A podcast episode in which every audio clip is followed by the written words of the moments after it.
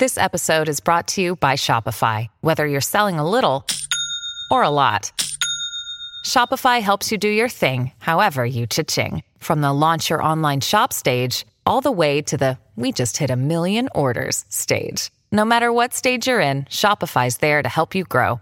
Sign up for a $1 per month trial period at shopify.com slash special offer, all lowercase. That's shopify.com slash special offer.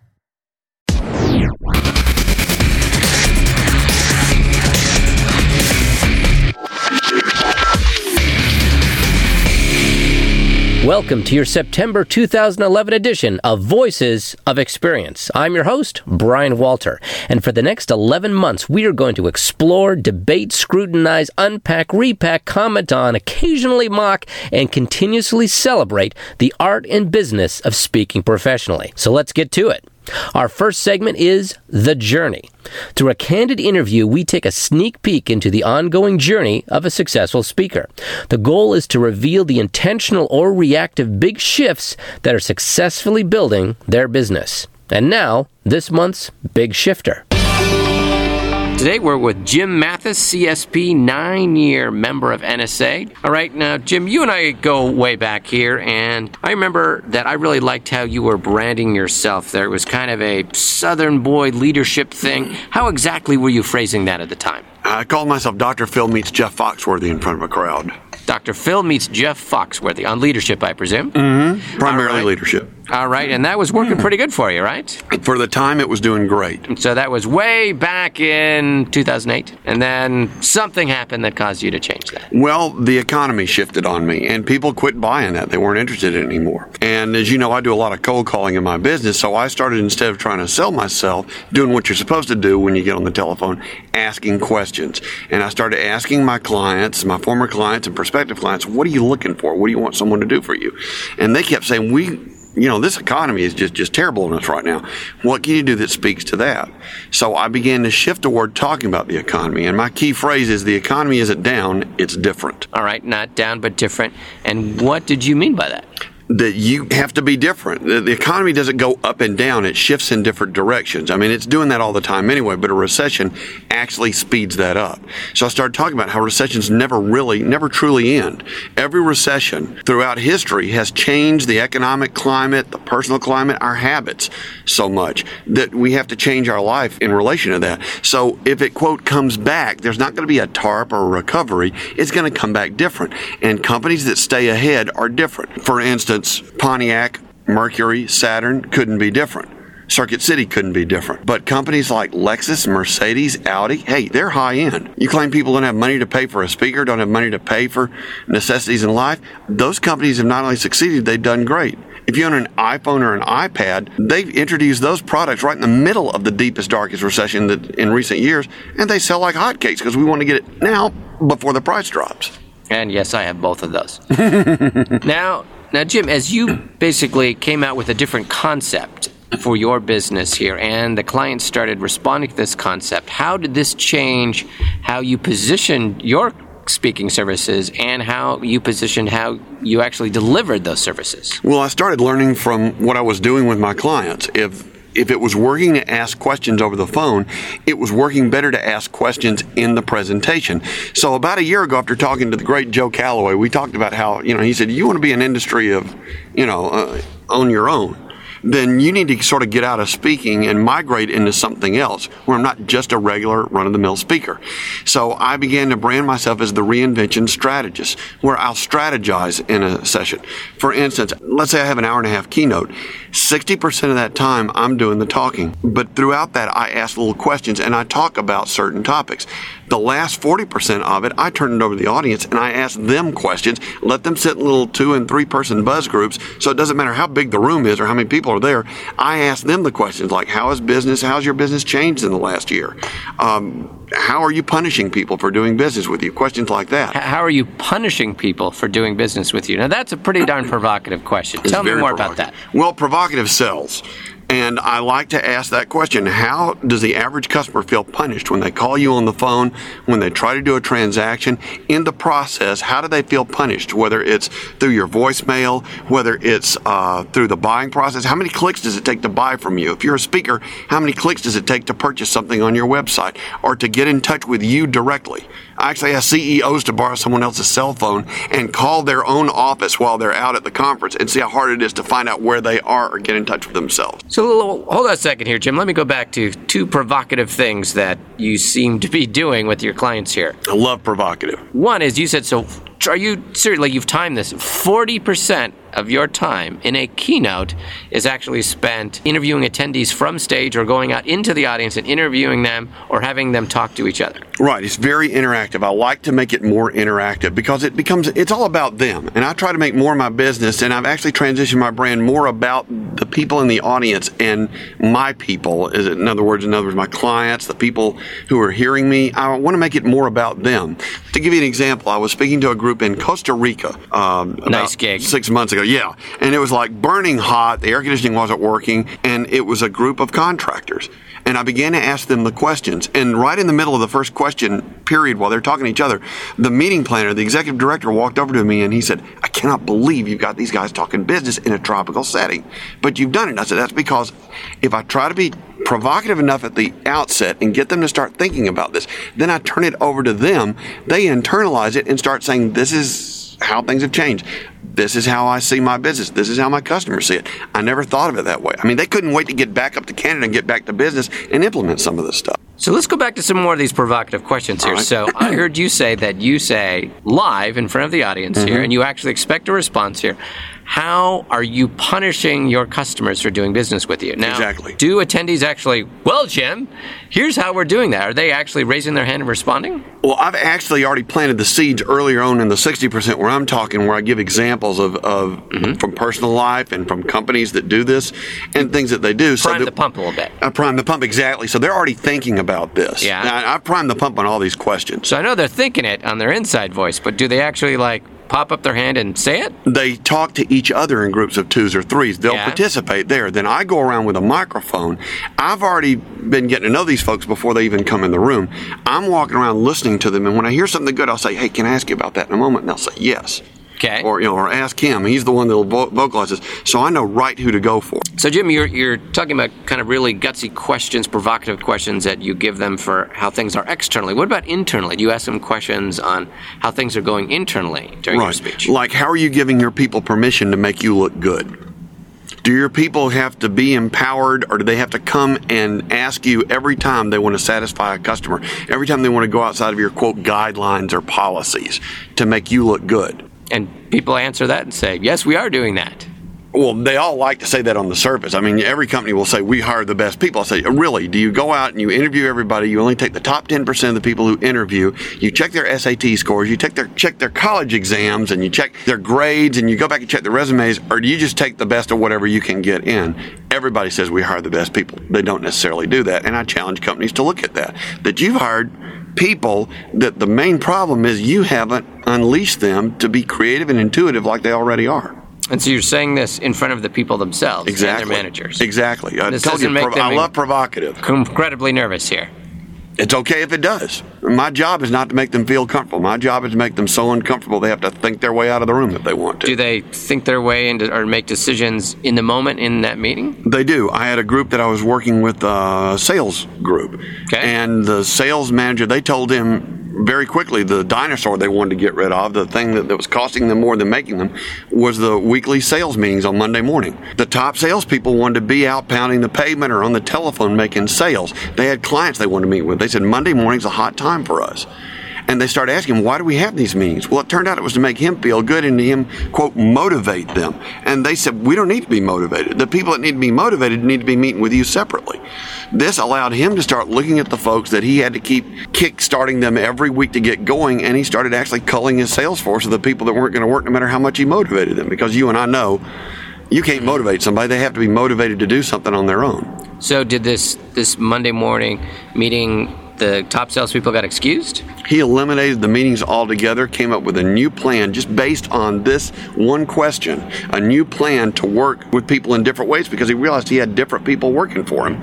And emailed me about a month later and said, This is going great. We have not had a sales meeting for four weeks, and our sales have just skyrocketed because I've unleashed people to do what they do best. That's awesome. So that's a pretty gutsy stuff here. So most of, or I would say almost half of your keynote is actually interviewing people and having to do buzz groups. You called it? I call it buzz groups. I um, I do this because I'm able to set it up for the first 60 minutes, and it builds up to this. And I find meeting planners, executive directors, CEOs, presidents love the fact that their people are interacting, they're talking, and they're walking out with actual ideas. All right, now to kind of put an end on this here. We said this is about building your business. Yes. Uh, building the business. Now, how is this new, you know, reinvention, positioning, how is this new way of actually delivering your information built your business? Well, it's built my business tremendously. For one thing, I've been speaking on the average one to two times a week for the last year and a half. I'm signing clients that often as well too. Um, not having to quote cut fees or negotiate. It's it's working for us terrific. I've also been able to transition the business more in the past few weeks to months to more about the people in the audience. In other words, I'm not the reinvention strategist anymore. I'm the deliverer to the reinvention nation, my folks in the audience. I, I, got this idea because I live in Atlanta, Georgia. We have Bulldog Nation here. I know that the Green Bay Packers are Packer Nation, there's Raider Nation. Stephen Colbert uses Colbert Nation. And so I created my own nation of people, quote unquote, that are want to reinvent themselves. And I work with leaders who want to reinvent themselves in challenging economies. And fortunately for me, every economy has challenges in it. I, I think you've got job security there for a long time. With VOE this year, we're featuring brand new formats and bringing back some classic ones.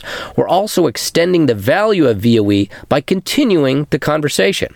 I encourage you to go to NSA VOE on Facebook and ask questions and make comments on the programs that we upload there. Now, I am really excited about this next brand new segment. It's Point Counterpoint. Yes, now some of you can already tell where this is going. In our case, point counterpoint is a takeoff on a takeoff. Here's how that actually makes sense. In the early 1970s, 60 Minutes decided that providing a single point of view on key issues wasn't serving as viewers. So they created a segment that featured a conservative and liberal commentator. Each addressed the same topic, but from their own perspective. They named it Point Counterpoint. A few years later, Saturday Night Live created a takeoff on Point Counterpoint. Dan Aykroyd and Jane Curtin gave wildly over the top commentaries from extremely different points of view, and they threw in verbal attacks that are memorable even 30 plus years later. All of us over 45 can likely quote their trademark insults Jane, you ignorant slut, and Dan, you pompous swine ass. It was edgy, funny stuff. Note, those are historical references, so don't send me any complaint emails. Thank you. Now, for our VOE version of Point Counterpoint, we're also going to take on key issues from our industry. Each month, we will feature two distinctly different commentators. We're aiming for a happy medium between the highbrow 60 Minutes version and the non politically correct version of SNL. We'll see. Now, just in case this format doesn't work out, I figured it was wise to have a scapegoat. So, for a 100% accountable segment producer, I cajoled David Newman into volunteering. Brian, a pleasure and a privilege. All right, so, David, how did you decide first what we're even going to be talking about with Pointer Counterpoint? Well, first of all, you were crazy enough to let me run with this idea, so I thank you. Number two, I think our association, as beloved as it is, yes. can often be a vortex of conflicted advice. And we hear from very successful speakers and very successful uh, practitioners of our business that will give you 180 degree diametrically opposed advice on the same exact issue. And so, if you're a new speaker, emerging speaker, or even an experienced speaker who's looking to make some of these decisions, you can walk down the hallway at your NSA chapter meeting. You can walk down the hallway at any of our national meetings, and you'll see someone who is on one side of an issue, extremely successful, someone else diametrically, and might I add, violently opposed equally successful doing the 180 degree opposite strategy. How in the world can that be true? Let's have them duke it out. Number one, niche versus no niche. Assertively taking the pro niche position is Jim Ziegler, CSP, and aggressively countering with the anti niche position is Scott McKain, CSP, CPAE. Kick us off, Scott. Jim, I love you. You're a great buddy. You have done incredible things in this business, but I, I, respectfully disagree with you in terms of niches. I think we've gone about niching all wrong in this professional speaking business, and I, I think we need to take a look at what it is. I don't believe in niches. What's Zig Ziglar's niche? If, if we want to attain the top of the marketplace, I don't think niching is the way to go. Well, I respect your right to be wrong. Um, Zig Ziglar certainly has a niche. He's in sales and, and marketing, and, and of, and, of, course, he speaks to sales and marketing audiences. I speak to the automobile industry, and I selected that niche years ago. As you know, Scott, you and I both came out of the radio industry, yep. far removed from the car business, for heaven's sake. Sure. And when I found that I could segment an audience, become an expert in one subject, and become one of the ultimate experts in that subject, recognized nationally as such I'm one of the go-to guys. There's not four guys in my category in my industry that when when they think of a speech or a seminar, a breakout or a consultancy that they don't put my name in that hat down down yeah, floor. But Jim, I'm going to suggest to you it's not because you chose that niche; it's because you're so darn good at what you do. Maybe you've restricted yourself too much to that niche. I, I, I would suggest, yeah, Zig got started in that niche, but Zig's filling audiences of all walks of life: ministers, uh, uh, uh, leaders, everybody. What's Tony Robbins' niche? What's Brian Tracy's niche? It's people that want information, but they are the brand. And I think one of the things that we need to do is to carve out our own brand, our own uniqueness, and and we don't do that by restricting ourselves to an industry. My niche is what I talk about, and I want all industries that have a desire for that information to come after what I got. I don't want to restrict it to just, I, I, you know, I love Jim and Naomi Rhode, but if I thought dentists were all I was going to speak to for the rest of my life, I'd cut my wrists. It's, I love dentists. I've done dentist groups, but I don't want to, I don't want to do just automobile groups. I don't want to do, I think we restrict our ability to grow our business by restricting ourselves to a niche.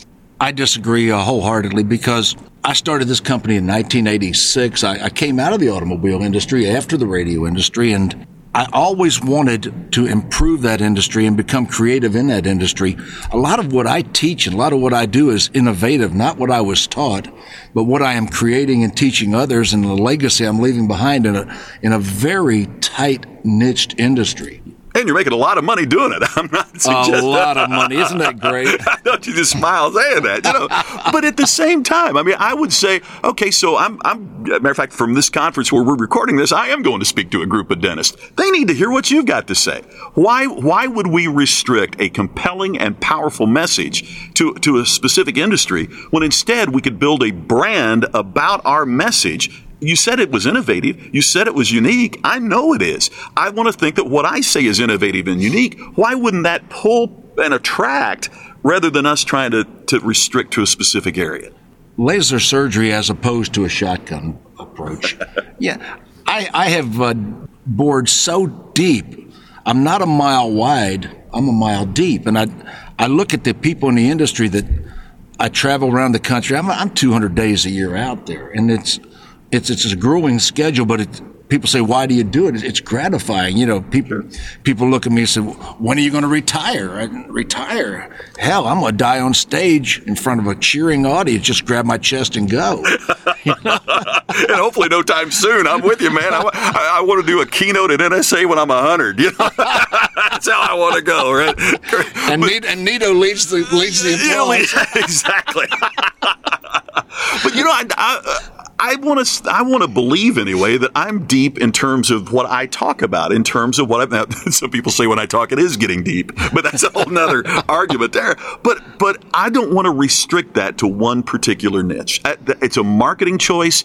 I want to build the brand so that all different types of companies, whether it's an automotive or medical or healthcare, uh, dentists, real estate sales, are saying we want what Scott McKain talks about. And if I can build that brand and have it across a wide audience, it just seems to me that I'll be able to command higher fees, sell more books, sell more product, have more success in the industry than if I just say I'm working in this one particular field.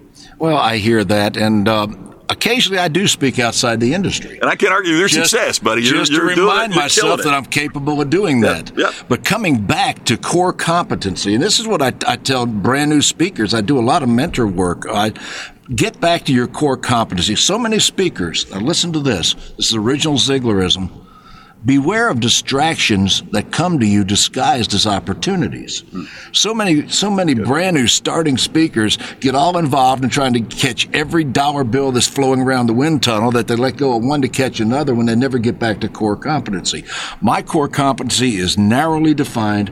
I know what it is, laser focused. My clients res- respect me as the ultimate authority in that field down, down to three or four competitors, and that's it when you are a generalist, you've got thousands and thousands of competitors and they don't know exactly how good you are. But you know, Jim, I can come into a group and I can say, you know, you hear from the industry experts all the time. Let me tell you, Dennis, what the best practices are in financial services. Let me tell you what the best practices are in sales and marketing. Let me tell you what companies that I work for, like Cisco and Intel and you know others, the, the, what they're doing to drive their business, and and and you can do in your dental practice, or you can do in your.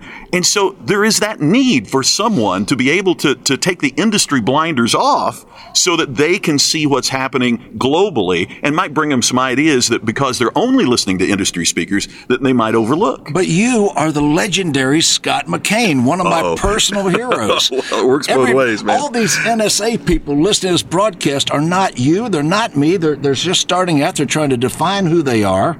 And they're walking around here. They're meeting hundreds, if not thousands, of other speakers. And they're just amazed how many rich people there are in this industry. Or that say they are.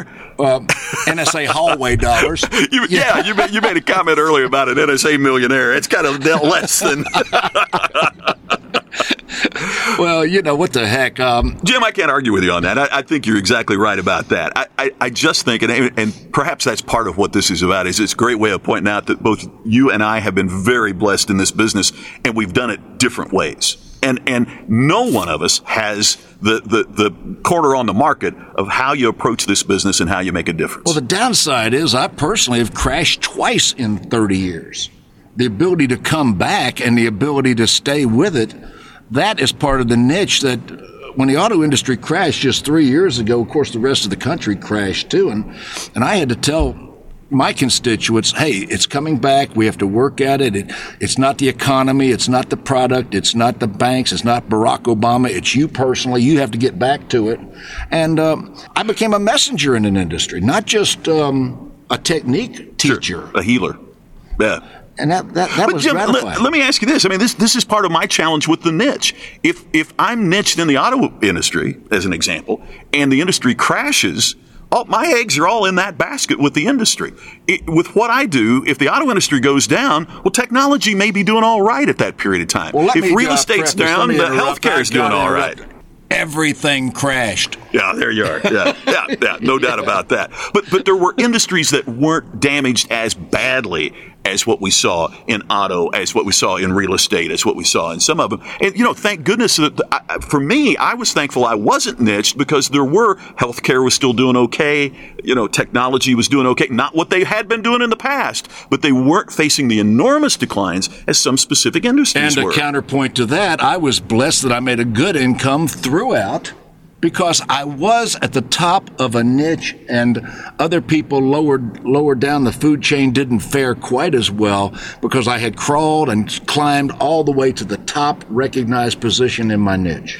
Jim, I think part of the problem is that people with, who say they have no niche really have no speech. They're, they're so generic in what they say that that's their excuse for not having a niche. And, and I want to make certain that I'm saying when I say I have no niche, I'm very precise about what I talk about. You cannot differentiate what you cannot define. And so the, the point here is your speech is differentiated. Your speech makes you unique. But I'm suggesting that you can broaden the audiences to whom you are speaking as you're building your career. How many people get into this business thinking that it's easy? How many people get into this business thinking it's a cakewalk? That uh, it took me 30 years to become an overnight success. And my gosh, uh, I had to crawl my way up from gaining the expertise, which so few speakers, and I'm going to say so few speakers, gain the right to be on the stage to begin with. They didn't build the expertise. They didn't learn the profession and they want to start out teaching it. Jim, I, have got to agree with you 100% there. I, I, was in a student organization, same one as Mark Sanborn, same one as Mark Mayfield. We knew each other when we were all, you know, 18, 17, 16 years old. That's how far we go back the three did of us have speakers then. They, barely. They didn't have sound systems, but they did have speakers. But the three of us each gave about a thousand free speeches as state and national officers of that student organization. And so I tell people, look, you don't have to give a thousand free speeches. Do half that. I'll do anything to help you build your speaking business if you'll do half that. In, in, in 30 years in this profession, I have yet to have one person come back to me and say, I did that.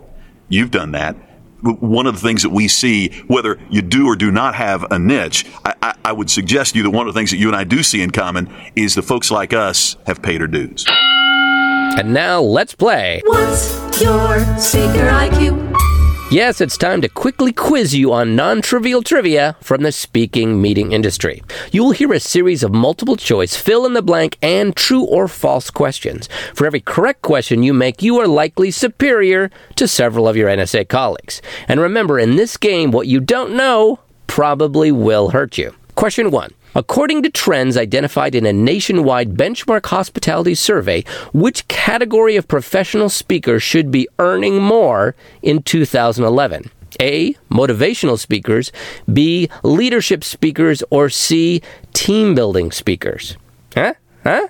And the correct answer is C. Team building speakers. While growth is uneven, companies are consistently increasing their requests for experiential activities during meetings.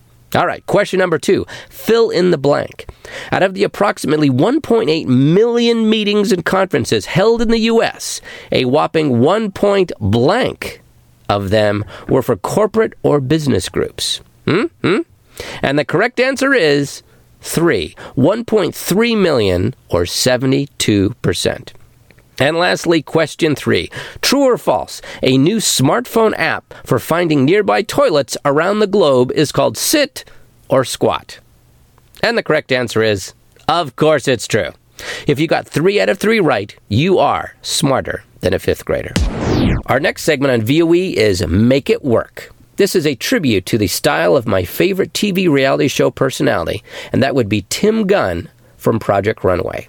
Now, Tim meets with stress designers halfway through their project and acts as a gentle yet authoritative mentor. He gives them advice, and no matter what state their project is in, he exhorts them with his catchphrase make it work.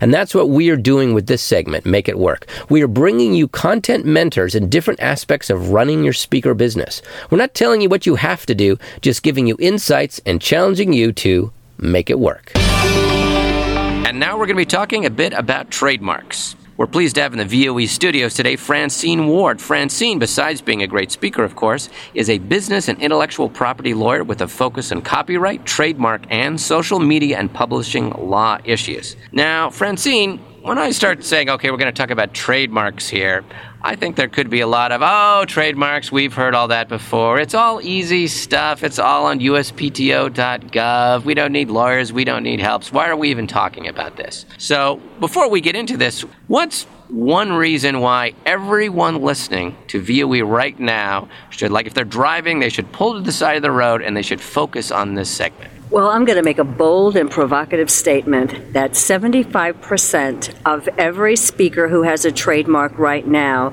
or who thinks they have a trademark probably doesn't.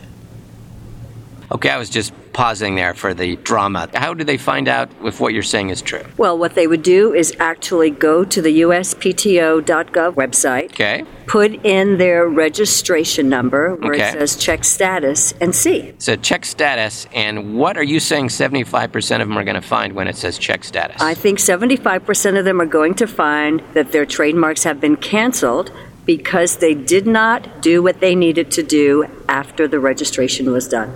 All right. Francine, true confessions time. I actually heard you give a longer presentation on this on a past convention. And uh, just last month, I'm driving four hours to go visit my daughter at college here. And so I popped in your CD and several other CDs.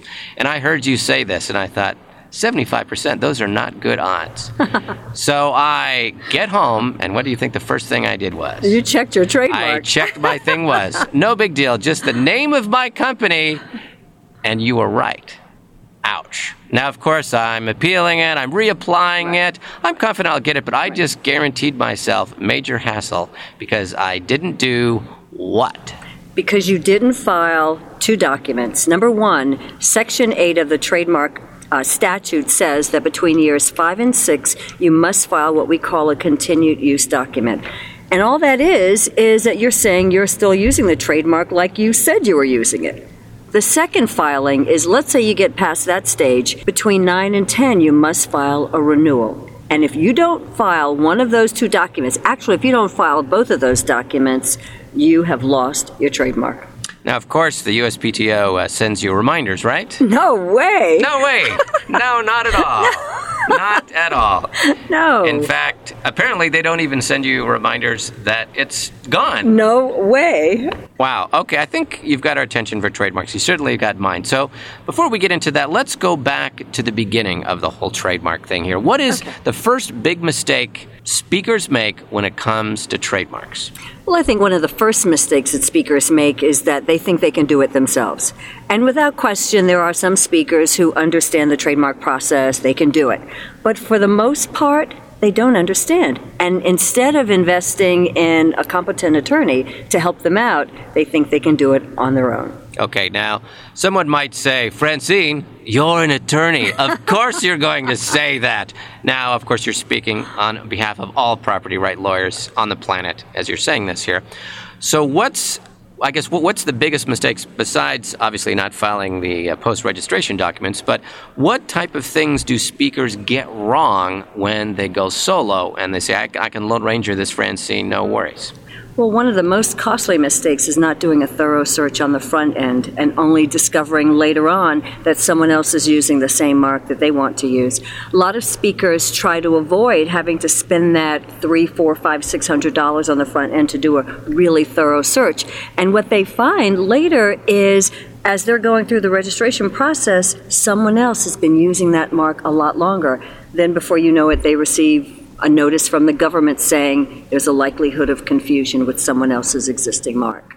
So even if someone doesn't have a trademark, but they're using the mark, or if it's similar, that's going to prevent you from getting yours. Well, it might not necessarily prevent you, but it could. See, with trademark law, use is much more important than registration. Although I will say in the last few years, trademark examining attorneys have really been placing a lot of emphasis on who gets to the uh, to the trademark office registration desk first. All right. So, what's the next most common mistake for speakers when it comes to trademarks? Not registering their trademark application in as many classes as they possibly can. I know a speaker in an NSA, and she's got a very big brand. But she had only applied for registration in one class. And in the trademark process, which a lot of people know, there are different classes of, uh, that you can register your mark. She had it registered in only one class, but yet she's using her mark as a speaker, as a coach. She's got DVD products, she's got electronic products, she's got all kinds of products. Are all those different classes? Those are all different classes, but she only had it registered as a book series. And so she's been getting lots. She well, she's noticed lately that her mark has been infringed, but it was infringed in a class other than where she was registered. Now she may still have a good chance of winning in this, you know, in this situation. But the reality is she's going to have to pay a lot of money to her attorney to fix it. So it's now a battle. It's now a battle. Right. There's opposition because the other person has said, but you're not using it in this class, so you can't claim trademark protection. And why don't speakers register it more in one class? Well, I would imagine it's mostly for the cost because without question, trademark registration is pretty pricey. It's $325 per class per mark. But I still say it's worth spending that money on the front end, especially if this trademark goes to the heart of your brand. It's like why not spend a thousand, two thousand, three thousand dollars on the front end to protect that, as opposed to having to come back later, spending even more money trying to clean up the mess. All right, what's uh, another area where speakers are making errors when it comes to trademarks that's very preventable? Speakers not responding to office actions. Office actions. Okay, I assume we're not talking Microsoft Office, so Whose office? The United States Patent Trademark Office is office. Okay, their office. Okay, so that's an important office. Now, when you say office actions, is this during the application process or once you already have a trademark? No, what happens is once you file your trademark application and it goes into the system, it's assigned to an examining attorney. About three or four months after that happens, the examining attorney will very often come to you and ask for additional information or they want you to make some changes, or they're telling you that you've got to present a strong argument why you should be able to have your mark registered, especially if someone else has already been using a mark that's very similar. So, I guess this I would find this surprising. So, you're saying it's been your experience that speakers don't respond to these things? They don't. Or They don't respond, and the reason Are they we don't res- crazy? I mean, what- But you know, again, it goes back to the government doesn't let you know. I mean, they let you know you've got six months. They send you the office action, and it generally says you have six months to respond. It's your responsibility to put that six month date on your calendar. They don't give you a reminder, and so if you miss that six month mark, they consider the application abandoned. key action of that is respond. Respond, in a timely fashion. Respond timely fashion. All right. All right. What else? not having a trademark application in the system is a bad thing if you've been using your mark. So they just kind of slap TM on it and just start using it and think all is well. That's it.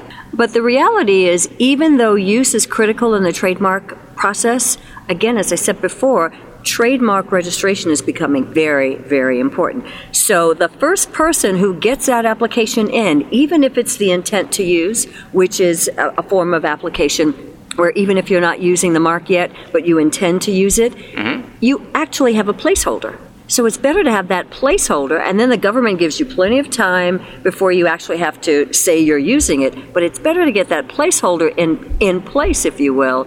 So the risk is that speakers say, well, I'm going to see if this is going to last. Kind of intentional procrastination because we're not sure yet. Sometimes. So it sounds like this is more of a cost thing. Well, I think it could be both. I think you mm-hmm. bring up a good point. Sometimes I've heard speakers say, Oh, I'm not really sure if I'm going to use this mark. Or I know a speaker right now who waited about two years ago. She wanted to file an application. And then she said, You know, I'm not really sure what's going to happen with it. Maybe the publisher won't like it as a book title. Maybe I won't use it as my coaching program.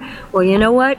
Now I already see someone else having taken that mark. So even if she wanted to register it now, she wouldn't be able to do that. So it's almost kind of like registering for domain names, except it costs about 10 times as much. Absolutely. Okay, let's say I'm a speaker and I've got a word mark that I'm starting to use, and I'm thinking, okay, I'm going to follow Francine's advice here. I'm just going to, you know, start the process, get going here. But I don't have three, four grand to do in a whole bunch of classes. If I if I have a cost issue, is it better to at least get one category going and then add another one? Is that Absolutely. Okay. Absolutely. If money is an issue, which for some people it absolutely is, I say it's better to register in one class. That's $325. It's better to do it in that class than no class at all because at least you get the mark in the system.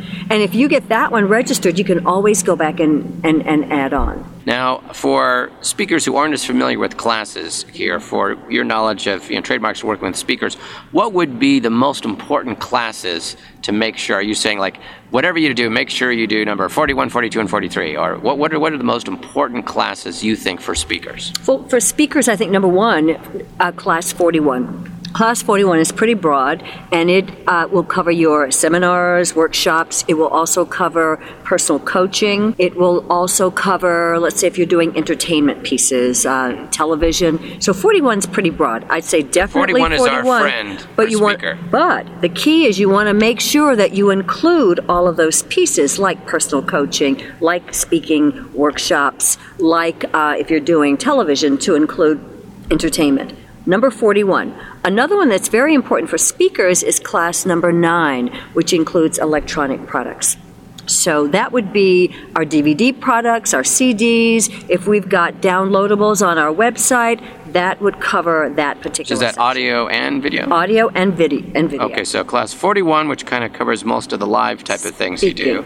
Speaking, number 9 covers most electronic dissemination of your content. Right. And number 16 also would be very important for speakers. That covers printed material. So let's say, for example, there's a speaker who actually has a series of books. And, uh, and again, hear me, series, because a lot of speakers make the mistake of trying to file in class six for one book title, and a book title can never be protected by trademark unless it's a series or unless it's, it's acquired what we call secondary meaning, which means that title goes on something more than just your book. It goes on your coaching program, your speaking topic, your DVDs. So if they're going to register in 16, they need to have a series. All right, so it's got to be a series and then it can be trademarked. The title can be trademarked if it's a series. All right. So, Francine, in a nice, helpful, but scary way, kind of kick the hornet's nest when it comes to trademarks, and a bunch of people are going to rush out there and, and, take a look here. Uh, we're going to be posting uh, this interview on the VOE Facebook site, and so you'd be willing to kind of check in and see if people got some questions or some comments. Are you willing to kind of continue the dialogue? I'm absolutely willing to continue the dialogue. Um, it's really important, though, to understand that what I would give is legal information, not legal advice. That's right. And with that, shall we say, stipulation. Thank you very much. And here's another brand new VOE segment. We're calling it Perfect Pitch.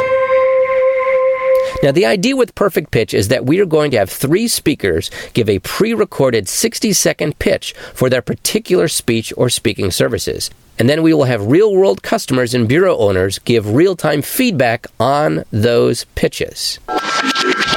Today on our customer panel, we have Lorianne Reynolds. Now, Lorianne heads up the direct sales channel for Pemco Insurance in the Pacific Northwest. Now, during dynamic sales conferences over the last 10 years, she has hired many, many NSA speakers. Now, on the other end of our customer panel, we have Andrea Driessen. Andrea is the founder and chief boredom buster of the No More Boring Meetings Speakers Bureau. Andrea has directly pitched and facilitated the pitching of many NSA speakers to clients since mm, how long? Uh, for 12 years now. Okay, Lorianne and Andrea, thanks for being on Perfect Pitch. Are you ready for our pitchers? You bet. Yep. All right.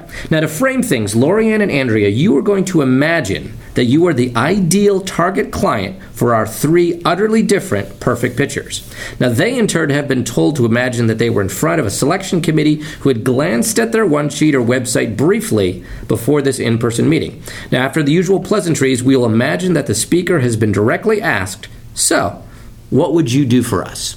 First up to answer is Waldo the Wingman Waldman, CSP MBA. His ideal clients are those holding national or regional sales meetings where they want to take sales to the next level. And here's his 60 second pitch.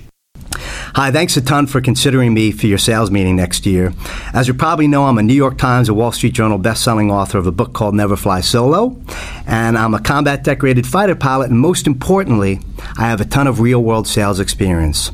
In my keynote Never Fly Solo, I'm going to teach your sales team three specific items. Number 1, how to commit themselves to excellence despite the missiles that are being shot at them, be it the economy, the budget cuts, and being overwhelmed and compelled to sell more than they did last year. Number two, how do they prepare for every mission? I call it being mission ready, contingency planning, and building confidence in their skills. And last and most importantly, how to appreciate the unsung heroes that are behind the scenes in your organization who allow them to sell. Being able to ask for help and treating their coworkers as wingmen, as trusted partners, builds unity, cohesion within your organization, allows those salespeople to go out and execute the flight plan to win. Thanks a ton. I look forward to hearing from you soon.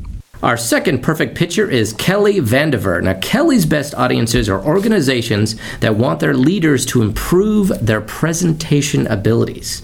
And here's her 60 second pitch. In an attention deficit, entertain me now, wait till I post that on my Facebook page kind of world, the typical business presentation is lame. I'm Kelly Vandever, and I've made it my mission in life to eliminate boring business presentations from the face of the earth most business presenters obsess over the wrong things. They worry about gestures and PowerPoint slides when they should be focused on their audience. I teach practical ways to take business presentations from lame to fame. I will not rest until the only audience members with a glazed over look are the parents of newborns. I will not rest until not a single audience member is thinking, so what? I will not rest until the only messages being tweeted at business presentations are about great content. Let's make this a better world for business audiences everywhere. Because with business presentations, it's not about perfection, it's about connection. And our final pitcher is Gary Markle. Now, Gary's target market is a Vistage type audience, which would be like a group of CEOs or top decision makers, or even a group of senior HR leaders. And here's his 60 second pitch. People hate performance evaluations. Employees find the process demeaning, managers consider it a profound waste of time. After about 17 years in key HR positions within companies like Exxon, Shell, and Phelps Dodge, I discovered I can't fix it. I've got to replace it. About 11 years ago, I wrote a book called Catalytic Coaching The End of the Performance Review, and I've been out speaking to Vistage style audiences as well as trade associations about a system that is built around three simple forms used in four kinds of meetings that produce five key business outcomes positive behavioral change, increased motivation, reduced turnover, increased promotions, and reduced legal exposure. My quest is to rid the world of performance evaluations. So, if you've got an audience of CEOs, key decision makers, or HR leaders that you'd like to provoke and give something concrete that will help them improve their business, please check out my program. All right, Lorianne and Andrea, let's get your in the moment reactions to three very different types of pitches. Now, we'll start with Waldo. First question What parts of his pitch stood out or were the most credible or interesting or resonated with you most? I was definitely intrigued with being a, a well known uh, New York Times author, mm-hmm. and I value the fact that he brings to the table real world sales experience instead of theoretical stuff. I I think what stood out for me were not so much the New York Times piece, but he said the words "combat ready" with his with his having been in the military. Mm-hmm. So that distinguished him. I like to, as Lorianne said, that he has real world experience, and I think most of all, I liked that he structured his remarks in a really easy to understand way. We had a really short time to hear him, and he was succinct. He used simple language. He said one, two, three, and it allowed me to understand really quickly where he was going and gave me a construct to remember him. The only suggestion I would make is he said twice, he bookended it with the phrase, thanks a ton. And mm-hmm. I appreciate the gratitude, and at the same time, I think it's a bit too colloquial for this sort of environment, so he might think about the best way to begin and end. There's probably a stronger way than just saying thanks a ton. So less than a ton. well, yes. All right. Uh, second question Was there anything in the pitch that was murky or missing or focused on more than you felt that was necessary? For me, yes. Um, mm-hmm. Interesting that Andre and I have a little different perspective on mm-hmm. this. Mm-hmm. I'm the mother of a severely wounded Iraqi veteran, mm-hmm. and I don't want to think of selling as missiles and battle ready. All right. And Andrea, with uh, your experience with clients, so the, the military angle, is that something that always resonates, sometimes resonates, mixed bag? Well, it's interesting you mentioned that, Lorraine, because personally, I'm, I'm probably one of the biggest doves you'll ever meet. And mm-hmm. I, so I, it's funny that that didn't stand out for me. And yet, I think the reason it didn't bother me, the piece on being combat ready or the military analogies, was because it simply made him different. It allowed me to have a different uh, to hear something different than I normally hear from a prospective sales speaker. Gotcha. Now, after hearing his pitch, what would be the first question that you would want to ask? I think I would ask him to tell me more about appreciating unsung heroes and asking for help. That's very mm-hmm. intriguing to me, mm-hmm. and I think um, that's something that's probably not talked about that much in a sales environment. All right. How about you, Andrea? I think I might want an example because that's really where the rubber hits the road. I think a lot of times people will say things like that, and I, am really one for a, a, really succinct success story that, that zeroes in on what they did differently.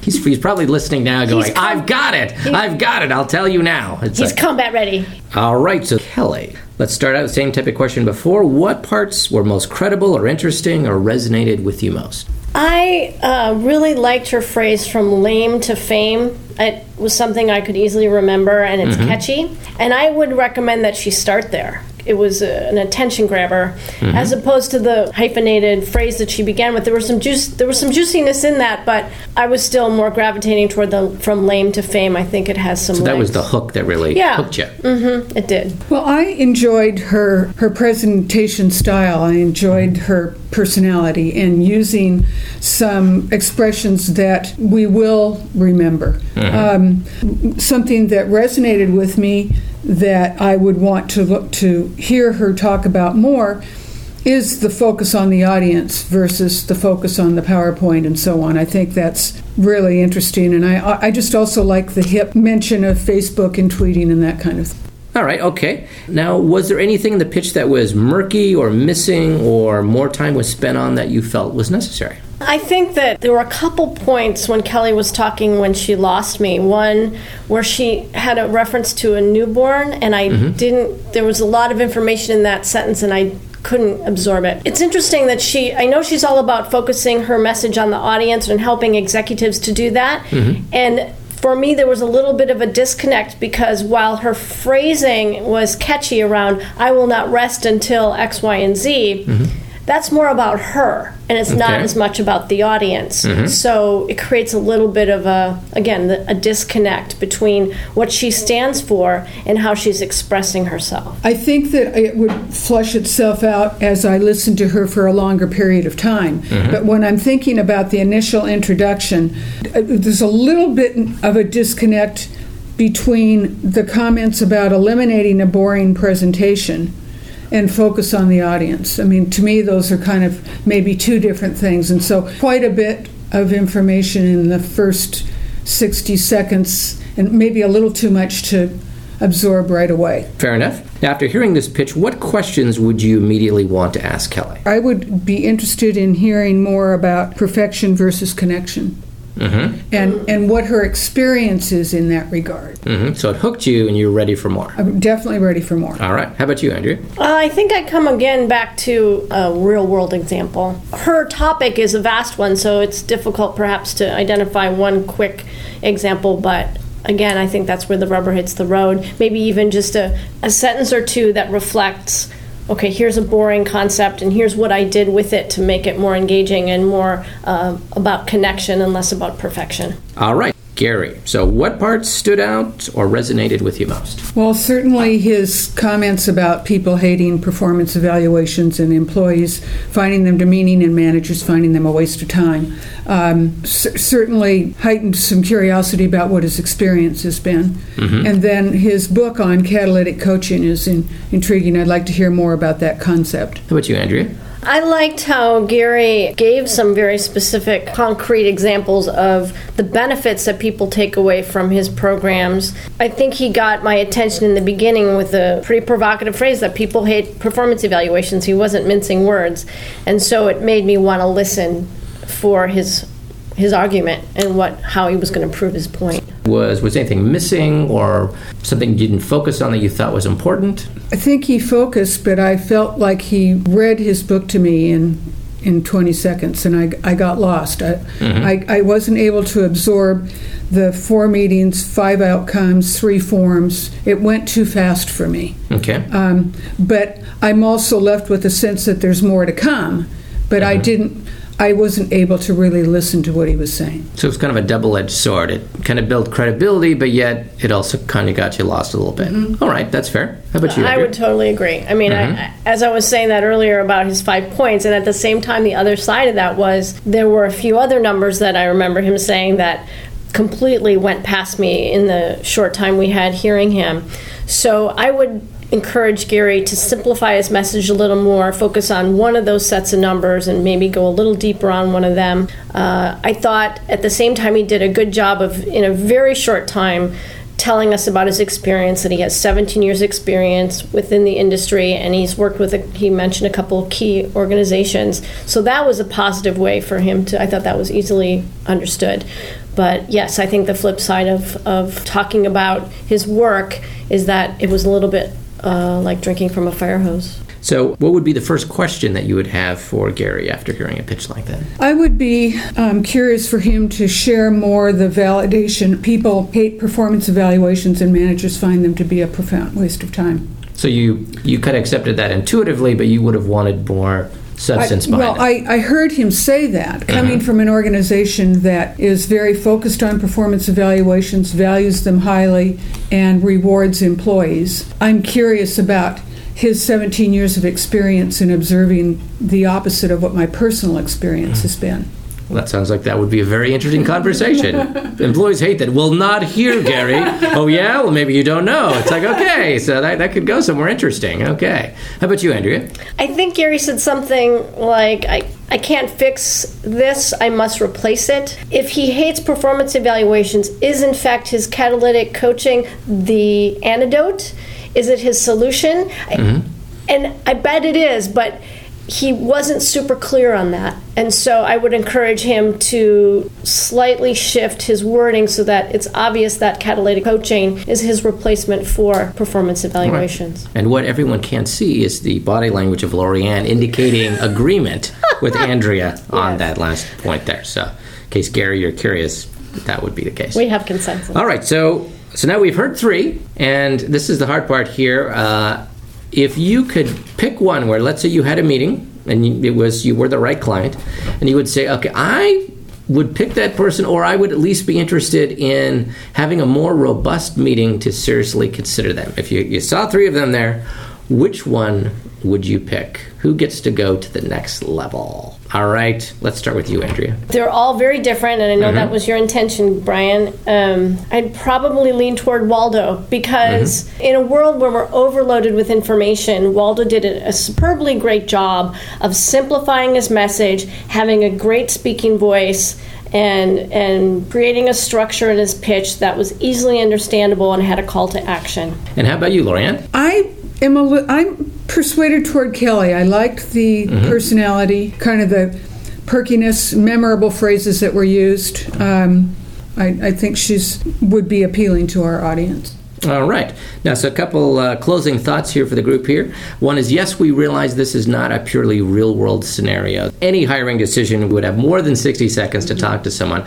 But as Andrea pointed out, all the time she's getting calls from speaker, and I know Lorianne has gotten calls from speakers all the time. And when you're on the phone and they say, So, what can you do? You don't have five minutes, you don't have 10 minutes. So, yes, this is a simulation, this is an exercise, but it's one that gives us insights into how we can do a better job of being quickly compelling. And I'd like to thank our perfect pitchers for being brave and just putting it out there, asking for criticism, and getting some compliments along the way. So thank you very much, Andrea and Lorianne, for being on Perfect Pitch. And now we reach into the VOE vault to bring back a classic format. I blew it, I knew it, and what I learned through it. In this format, brave volunteers openly share professional mistakes, lapses, errors in judgment, or just plain dumb actions. Why? So we can laugh at them, of course, but also so that we can perhaps avoid these potholes when one of them is in our path. First up is large account sales expert Tom Searcy. Tom, how did you blow it? I was speaking to a group of CEOs, and it was a tight knit group for uh, Vistage, about 20 CEOs in the room, and I couldn't get any energy in the morning session. After about an hour and 15 minutes, I looked out into the group and I said, For God's sakes, did somebody die? Uh, the moderator of the group called a break immediately, took me aside and said, Tom, I should have told you, I'm so sorry. We did have a member die. The last time that our group was together was 10 days ago when we buried him. Oh. I, I, I was just absolutely. I, there was no way to miss that I had blown it, all right? And there was no way to miss that I had known it. Here's what I learned through it is that I start off every session with my whoever my moderators are or whoever my, my sponsors are, and I say, what has happened in this either workshop, the sessions that we're in, in the conference that I need to know to give context. What's good, what's bad, what's high, what's low, so that I have context to what's going on and so that I don't step on it going in. I've had people that have had fire alarms. We had people where uh, other speakers have not shown up, where the technology has not worked. We've had other people where they said last night they killed it. It was all about social media, and that's the real key issue. And if you bring that language in, it'll add more value to all the things we're doing. So by asking that first question at the beginning of each of these um, kinds of sessions, what has happened so far that I need to know about to make me more relevant and valuable has kind of kept me out of some trouble. Uh, but uh, there, nothing as bad has ever happened to me where I said, "Did somebody die? And they had. And now we hear another I Blew It from rock star speaker and former radio talk show host Dana Steele. Well, you know, as speakers, one of the most important things we can have is our video. Yes. And I just thought my video, like most speakers, was just killer. It was just the most amazing video. And I got a call the week of Christmas from Alan Bean, the fourth man to walk on the moon. And Alan's a great character. He's a fellow speaker. Calls me out of the blue. Dana, Dana, Alan Bean. Listen, I read your book, loved it, got so much from it, went to your website, looked at your video, hate it, call me. Okay. So that was my first reaction. Okay, the fourth man to walk on the moon is calling to critique my video. And I called him and just, we had the best conversation, but I, I can sum it up by one line. He said, It took me a long time to turn my stories into their stories. And ah. once I did, I became a better speaker. He said, You have the word I too much in your video.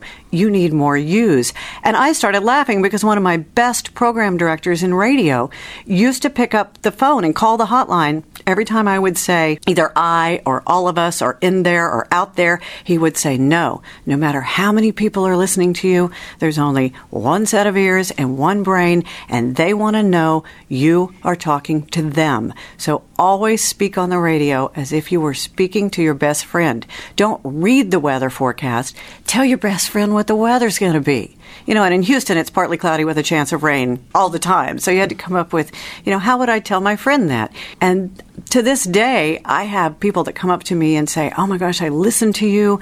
I feel like I know you. And it was because I was taught to do that delivery. And I had never thought to do that on stage until Alan Bean, that's how he talks, called and said, Make your stories their stories. Next up is yet another completely new VOE format Awesome Excerpts. In Awesome Excerpts, we're actually hearing a portion of a top speaker's live presentation on stage in front of a live audience. This month, our awesome excerpt is from a speech by Simon T. Bailey. Simon is all about magnifying the brilliance inherent in everyone. I could go on and on about his credentials, but I won't. Instead, I invite you to simply appreciate his craft. You can hear it come through the clanking of silverware as he gives a lunchtime presentation to a women's organization. You'll hear powerful phrasing, varied pacing, frequent interaction, call and response, and customized references, all in less than four minutes and 11 seconds of content. Now, this wasn't a major speech for Simon. He wasn't in front of thousands of people. This was just an everyday example of his excellent craft at work. I have studied brilliant women from Dubai to Delaware, from Southern California to South Africa, from Osaka to Orlando. And what I have discovered, brilliant women make a decision that they are going to take permanent residence in the penthouse of brilliance and refuse to live in the basement of ignorance. So the question becomes what is the common thread that brilliant women exemplify? And they exemplify this big idea called Vujade. Everybody say Vujade.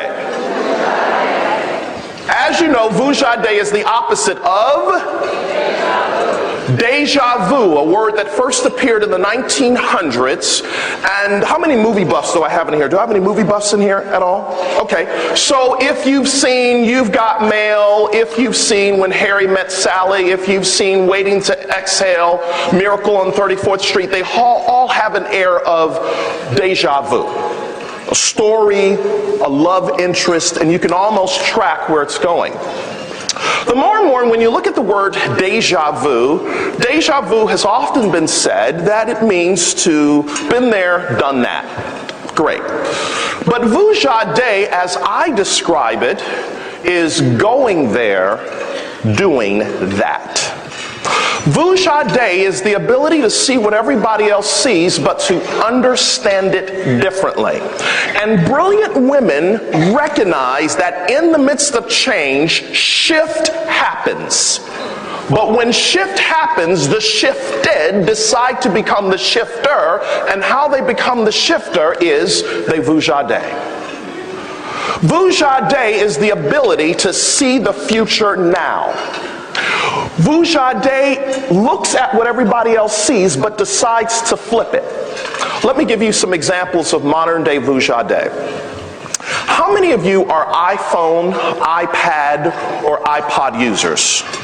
Okay, so Apple is all about Vujade. They look at what everybody else sees, but they understand it differently, and they decide to flip it.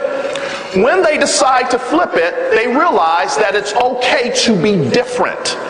So all of a sudden, do you realize within the last five years, the word apps had never entered into the lexicon of our culture, but because an organization decided to be different, they vujaded. Many times you will have an inkling or a hunch about something. And when it is time for you to go to another level, ladies, you will be invited to Vujade. And how do you know it's time to Vujade? Because you will reach a place where you become uncomfortable being comfortable. When you reach that place, you are sick and tired of the gravitational pull to be average because you understand that you are absolutely, positively brilliant. Everybody take their right hand with me, all right? And say, take it to another level. Now some of you are so conservative, so nice and sweet. I need you to say it with a little attitude. Turn to your sister and say, Sister, it's time to take it to another level. Why? Why? Why do I say that? Here's the deal. If you are going to go, do, be, you can't keep on doing the same thing that you've always done expecting a different result. Why? In the future, you will be paid for the problems you solve, the solutions you find, not just the product or service you offer. Because if you're only offering a product or service, you will always compete on price. But when you understand how to vujade, you can see what everybody else sees, but understand it differently. That is an awesome excerpt. And now, as part of our VOE tradition, here's our president's message with NSA National President Laura Stack. VOE holds a special place in my heart. Some of you tell me you still remember the segment I did when Phyllis Ozels was VOE chair in 2002 to 3, the muse of the news you can use. I gave little known facts, anecdotes, and studies that speakers could actually use in their speeches. I'll provide that same sort of flavor in this presidential segment with relevant, valuable ideas for your speaking business. Let me tell you about a recent conversation I had with Peter Sheahan. When he moved to the Denver area, we met at Starbucks for a cup of coffee. Our conversation soon turned to NSA, and I asked him what NSA should do differently to meet the needs of the higher level speaker like him. Peter asked me, What does NSA do better than anyone else that separates it from the rest of the world? I replied, NSA imparts the entrepreneurial business knowledge needed to make money in the speaking business. So, because he does this for his clients, he was ready with some strategic ideas. He whipped out a napkin and started drawing a picture an inverted triangle that basically looked like a funnel. He labeled the top a dream and the tip a successful commercial practice. He made five segments on the funnel using business revenue as the differentiating factor between the segments. Then he shared his experience of what speakers should do to advance from level one to five, the fine point of the triangle through which most speakers would love to drip. So, level one is presentation. In this level, you're basically developing your speaking skills and trying to get good on the platform. You can make it to about 100K in the business just giving a good presentation. Level two is packaging. Here, you're creating unique content, differentiating yourself within your topic, and creating compelling materials. You'll move from 100,000 to 250,000 in this segment. As you move to level three, you're more concerned with positioning. Here, you firmly establish yourself, understand what differentiates you from the rest of the speakers on this topic, and truly stand out. Your brand is well known at this level, and you're no longer a commodity. You have a very relevant and distinctive message or persona, and you reach about a half million at this point. Next, in level four, you focus on platform. Not the platform you stand on, but the platform that book publishers are interested in. Your ability to spread your message to the masses. Here, you're concerned with product creation and distribution, increased fees, and perceived credibility. You're featured on some pretty important stages at this level and move to the $750,000 level. You are recognized by others as an expert in that area and are top of mind when a client is looking to solve a problem. It doesn't really matter what you charge because clients are heard saying, Get me the woman or get me the man who wrote this book. The last level, level five, is proliferation at a million or more. Here, you're looking for elevation, growth, expansion, and branching out. Our million dollar NSA speakers meet separately at convention because they have different issues and needs at that level. A one and a half million business requires a completely different infrastructure than a half million level. Some speakers at the tip, such as Peter, are looking at how do I expand to a $5 million business? So that's it. The five levels of the NSA funnel on the way to a successful commercial practice. So, how do you apply this? First, ask yourself which level am I at now? Where do I want to be? And how do I get there? So, as we discussed this model at a chapter meeting for NSA New York in Syracuse recently, one speaker realized she was stuck at level two because she hadn't really differentiated her programs from the masses. She was still calling herself a communications expert. Well, how many of those are there? Another speaker in the meeting said she has two young children and she's perfectly happy staying in level one for the next five to seven years. Another level three speaker couldn't get to level four because he actually needed to go back and work on his speech from level two because he wasn't getting enough spin when he gave a speech. At level five, Peter was extending his reach to connect and partner with other level five speakers.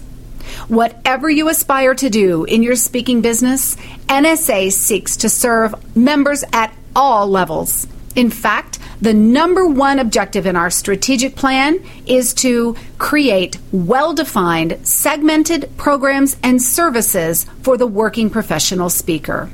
NSA leadership is keenly aware that the needs of the speaker just starting out and those 30 years into the journey are usually very different.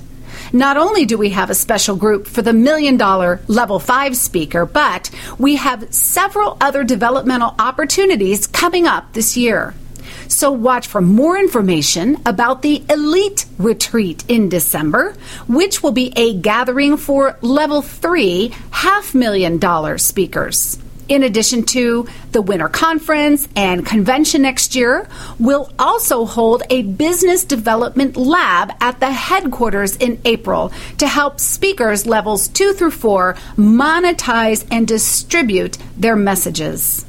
I hope Peter Sheahan's napkin diagram provides the same insightful coffee conversation as it did for me.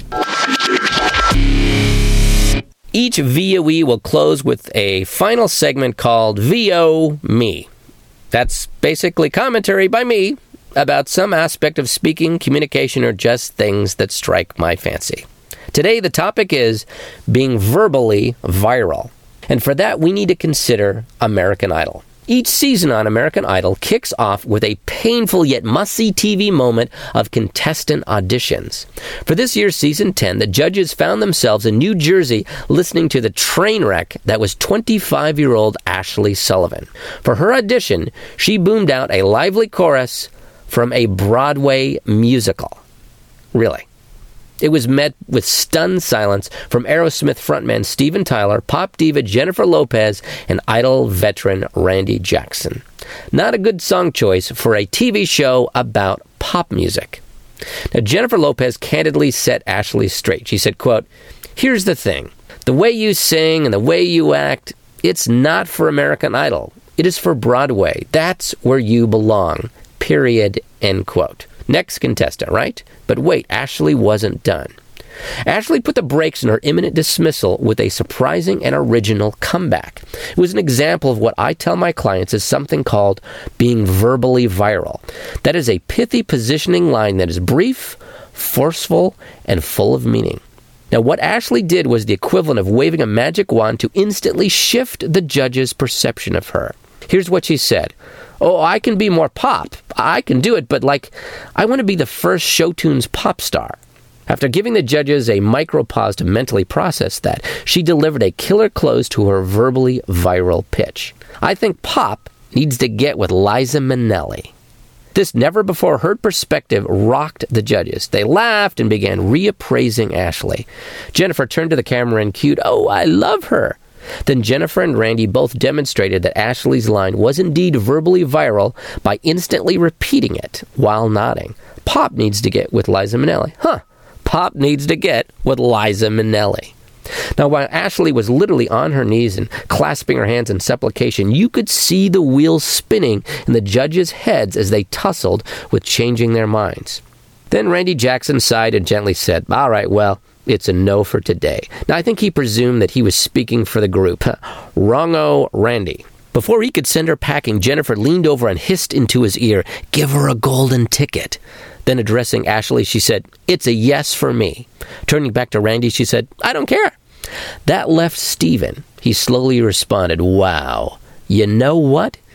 It's a yes for me, too. And just like that, Showtunes diva wannabe Ashley Sullivan was off to Hollywood. This reality show showed the reality of a verbal viral line's effectiveness. It didn't matter that Ashley wasn't a fit for Idol. When Jennifer said, I don't care to Randy, she meant that she didn't care about Ashley's singing. She cared about the power of Ashley's idea. That alone justified Ashley's advancements to Jennifer. Now, Steven Tyler echoed the same justification when he said, Wow, you know what? That's code for I was impressed by the concept of what she said more than the addition itself. Pop needs to get with Liza Minnelli. Of course it does.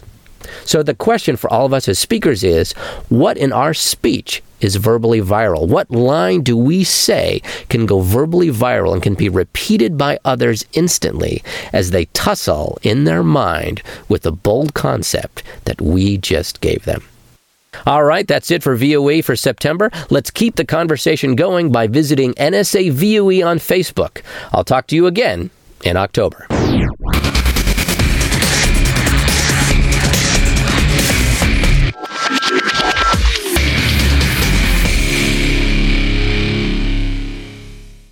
This podcast is a part of the C Suite Radio Network. For more top business podcasts, visit c-suiteradio.com.